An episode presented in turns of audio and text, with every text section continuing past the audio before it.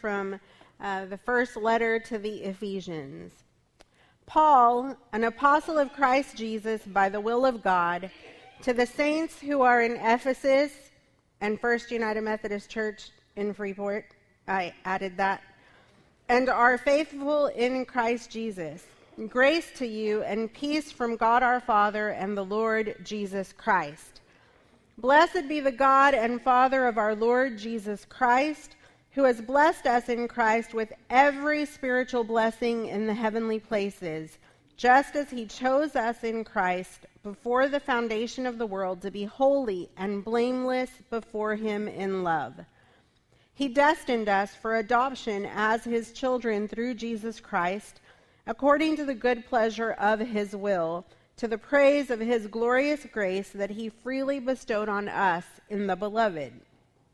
In him, we have redemption through his blood, the forgiveness of our trespasses according to the riches of his grace that he lavished upon us. With all wisdom and insight, he has made known to us the mystery of his will, according to his good pleasure that he set forth in Christ as a plan for the fullness of time to gather up all things in him, things in heaven and things on earth. In Christ we have also obtained an inheritance, having been destined according to the purpose of Him who accomplishes all things according to His counsel and will, so that we, who were the first to set our hope on Christ, might live for the praise of His glory. In Him you also, when you had heard the word of truth, the gospel of your salvation, and had believed in Him, were marked with the seal of the promised Holy Spirit. This is the pledge of our inheritance toward redemption as God's own people, to the praise of his glory. Friends, this is the word of God for the people of God. God. Amen. You all may be seated.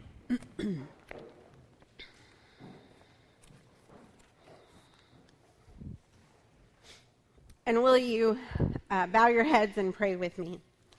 And now, O God, may the words of my mouth and the meditations of all of our hearts be pleasing and acceptable in your sight, O God, our strength and our Redeemer. And on this day, Lord, when we consider our identity, transform us. In Jesus' name we pray. Amen. Well, I, like so many others around the world, am somewhat obsessed with stories of identity. Um, I don't know if you all are obsessed with them, but I, am pretty obsessed with stories about identity. Maybe it's because my family line can't actually be fully traced. Somewhere along uh, the way, all four of my grandparents' family lines stop uh, because someone was adopted uh, and the family tree can't be traced further back. Um, it's kind of frustrating right, because I know that there were some fascinating stories uh, on my dad's side of the family in particular, especially with one ancestor who was the barber for uh, Mexican uh, Revolutionary War heroes. Um, I know that there were stories about that family member, and those stories have died off with my grandparents, with my dad. As far as in my own immediate family, Right. My identity has everything to do with being the offspring of two people who fought to better their lives and the lives of everyone around them. Still, I am intrigued by stories of identity, of ancestry, of belonging. And it's a feeling that's gotten stronger since my mother's passing. Right? I love stories of adoptees reuniting with their birth families I really enjoy the show, Who Do You Think You Are? Right, where celebrities work with genealogists and go on a hunt for their family's history. And I love to listen to my friends talk of their family stories, especially those who have actually done uh, genealogy work and searches. And one of my favorite summers ever was the one I spent working in the deed room at the Walker County Courthouse in Huntsville um, where I got to look at documents that were well over 100 years old wedding certificates, death certificates, birth certificates. and where I also got to help people track down the history of the land that they were living on or were planning on buying. And I'll never forget uh, the day I saw a logbook of a slave owner's property. The tears that filled my eyes as I saw in human writing what one person was worth to another, and the shock of the person that I was helping as it dawned on them that perhaps their family history wasn't something to be so proud of after all. Right? Identity. It's a huge thing. Somewhere deep down inside, I believe that every human being wants to know who they are, whose they are, and where they belong. If that is you this morning, then chapter 1 of Ephesians is for you right? Regardless of who you think you are or who others say you are, the author of Ephesians tells us that the most important detail of our lives is that we have been adopted into the family of God. We are children of God, and that's not all. There's more. Right? Am I sounding like an infomercial here? I kind of feel like an infomercial, right? That's not all. There's more. As the children of God, we have a message to share, and that is this God desires to gather all things, all people up into Christ. In this manner, all of the things that we associate with Jesus love, healing, wisdom, grace, kindness, and welcome become the way that the whole world works. It means that we have work to do.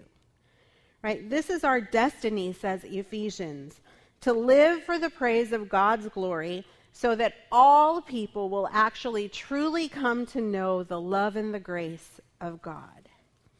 Now, our passage this morning is a little wordy because Paul was a little wordy, right? So it's a little wordy. So I encourage you to go home um, and reread the passage later and then read it one more time and maybe one more time after that. I won't tell you how many times I read it to get a handle on it this week, right? But here's what I hope you will find. What you will find after reading this passage through several times over is that it gives us good insight into how God is at work in the persons of the Trinity. These 14 verses of chapter 1 give us a great theological statement theological meaning God talk or talk about God. They tell us a lot about who God is and how God works, and ultimately how we fit in and who we are. In these 14 verses, we learn quite a bit about the character of God the Father and Mother, God the Son, and God the Holy Spirit. And all of this gives us a reason to praise God which is exactly how the letter of Ephesians begins with a doxology. Those of you who, who, were here last week learned that a doxology is a song of praise. And so this is how Ephesians starts. And why praise? Because God is a great big God who has done amazing things out of love for humanity, for us. Right? What exactly does God do? This passage indicates several things about God, the Father and Mother of us all. And let me just add here, real quickly, that this isn't a sermon on gender. God is spirit. Um, however, you personally best relate to God is correct. That is the right way, right? Um, but there are some things in here about God, right? Um, so here are the things that we learn about God God has chosen humanity chose us in the beginning when we were created and chose us again through Jesus Christ. God has destined us to be adopted as his children, to be part of his family. And as his children, God continues to bless us every single day, multiple times a day. And God showers his grace upon us continually. I wonder when you look back on your week, right? How did these four characteristics of God show up in your life? When were you reminded that God has chosen you? I was reminded of that during Bible study this week when Herman gave me a compliment about my teaching and leadership And this coming from a gentleman who was raised in a denomination where women aren't allowed to be at the front of the church. Right? I was reminded that I am chosen and this is my calling. Right? When were you reminded that you are God's child? I was reminded of it on Friday when a former student posted a picture of herself at the Bodies 3 museum exhibit. Um, long story, but basically, the Bodies exhibit are actual human bodies that have been through a process um, called plastination, and then um, an artist has uh, put them together. And so it's a way to see how the human body is knit together. You see muscles and veins and ligaments and bones and all of that. And as I looked at that picture, I was reminded that we are all fearfully and wonderfully made. Right? When did God bless you this week? I was blessed as I shared a lovely dinner with friends on Wednesday evening. And when did God shower his grace upon you? Well, that happens all the time. Um, but one instance in particular for me was through an email that I received from my primary care doctor. Now, I asked you to consider how these characteristics came true in your life this week, right? Um, because figuring out how God shows up in our lives is something that takes practice. Um, but I want to add that daily, God does all four of those things. Every single day, God chooses us, God calls us His own, God blesses us, and God showers us with His grace daily. We just have to take a step back and reflect on the day um, to be able to see what God has done. And when we do, we find that we have plenty of reasons, 10,000 reasons, right, to offer God a doxology, a hymn of praise. Not just through singing, but through the very way that we live our lives and witness to others. Um, secondly, this passage tells us exactly how it is that we are adopted into God's family, and it happens through Jesus Christ on the cross. Jesus, our Redeemer, Jesus, our Savior, the one who reveals and revealed God to us in the flesh, right? The Gospels, Matthew, Mark, Luke, and John, are all about teaching us who God is by reading about the life and ministry of Jesus Christ. If you are wondering who God is, if you are wondering about the character of God, then go to the Gospels and read about Jesus. Read about how he healed people and helped people and took time to listen and really engaged in conversation with them and in relationship with others. And read your redemption story about that day when he chose to go to that cross so that we could be forgiven and be made right with God. Read about how he took our sin so that we could be forgiven. Read about how he was raised from the dead and read about how he chooses us time and time and time again on through the centuries, down to us, and even after us. Finally, this passage tells us about the Holy Spirit. Um, those who choose to believe are marked with the seal of the promised Holy Spirit. You know, I, I always picture when, when I think of myself and how God must see me um, and see all of us, right? Um, I, I picture us being seen through the blood of Jesus, but I also see us with a big stamp that says paid in full. You know? I mean, really, we have been paid in full. We have been bought with a price of Jesus Christ. Right? We are sealed, we are marked with the Holy Spirit. The Holy Spirit continues the work of redemption. We already have the Holy Spirit with us. Now, I tend to think of the Holy Spirit as female. So it is she who nudges us, who guides us. It is she who is that still small voice inside of us that directs us which way to go or not go. And sometimes we listen and sometimes we don't. You know, eh, we're human, right? It is she who helps us understand the right and wrong of things. And everything she does for us is to help us experience the good life in Christ and to understand that that is just a taste of the goodness that waits for us in eternity. And thanks be to God. And all of these are characteristics of God that let us know exactly who we are. It is on your bulletin cover. We are blessed, chosen, adopted, accepted, redeemed, and forgiven. Regardless of what our genealogy might tell us. Right? In preparation for this sermon, I did some crowdsourcing on Facebook. Um, if you don't know what crowdsourcing is, that's when you uh, throw a question out to the world and let everybody else provide the answers for you. Right? I did some crowdsourcing on Facebook. I asked if any of my friends had done their family's genealogy. And if so, if they would be willing to share with me the most surprising thing that they found out. The answers covered a whole host of topics.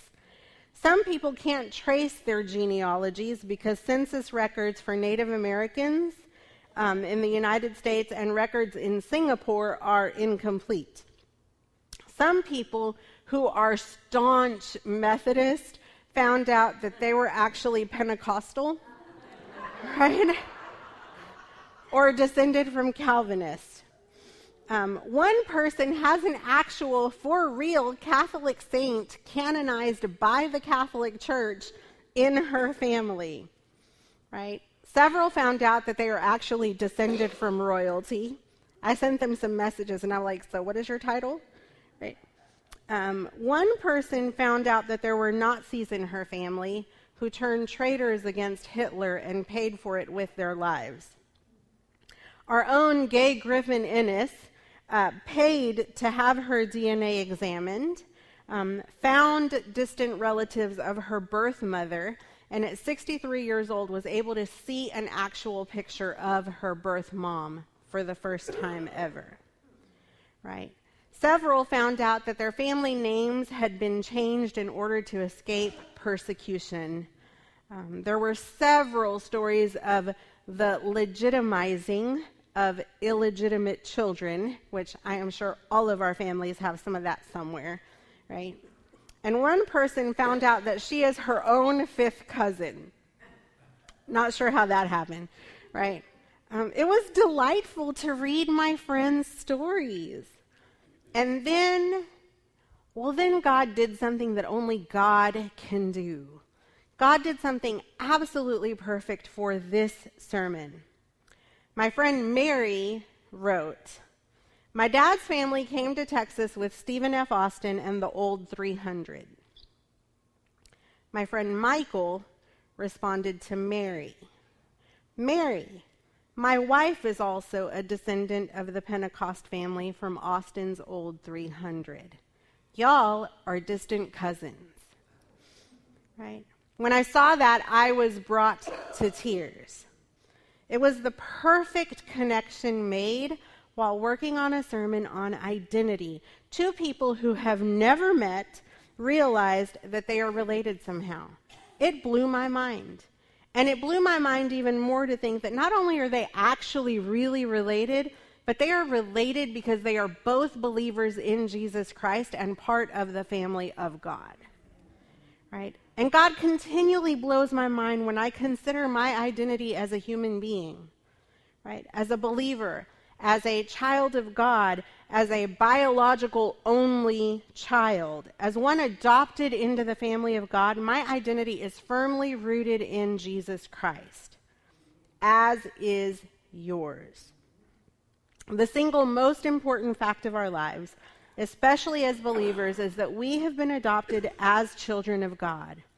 And because of that, we continually have a renewed hope, a message to share, and a mission to live for the praise of God's glory. If you've ever wondered about your identity, Ephesians chapter 1 is for you.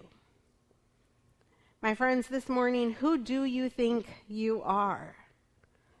You are blessed, chosen, adopted, accepted, redeemed, and forgiven. Where do you belong? Right here, among the family of God. In the name of the Father, and of the Son, and of the Holy Spirit, amen.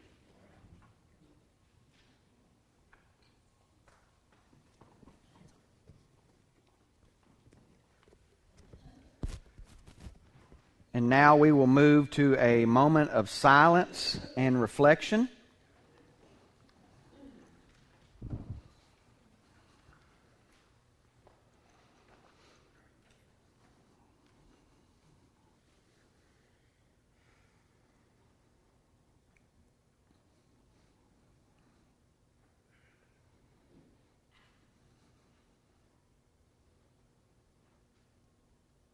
Amen.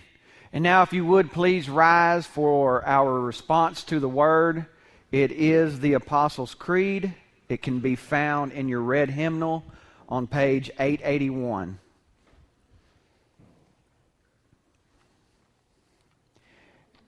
And now, these words I believe in God the Father Almighty, maker of heaven and earth, and in Jesus Christ, his only Son, our Lord, who was conceived by the Holy Spirit born of the Virgin Mary, suffered under Pontius Pilate, was crucified, dead, and buried. On the third day he arose from the dead.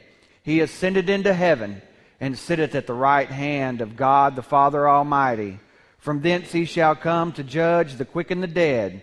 I believe in the Holy Spirit, the holy Catholic Church, the communion of saints, the forgiveness of sins, the resurrection of the body, and the life everlasting. Amen.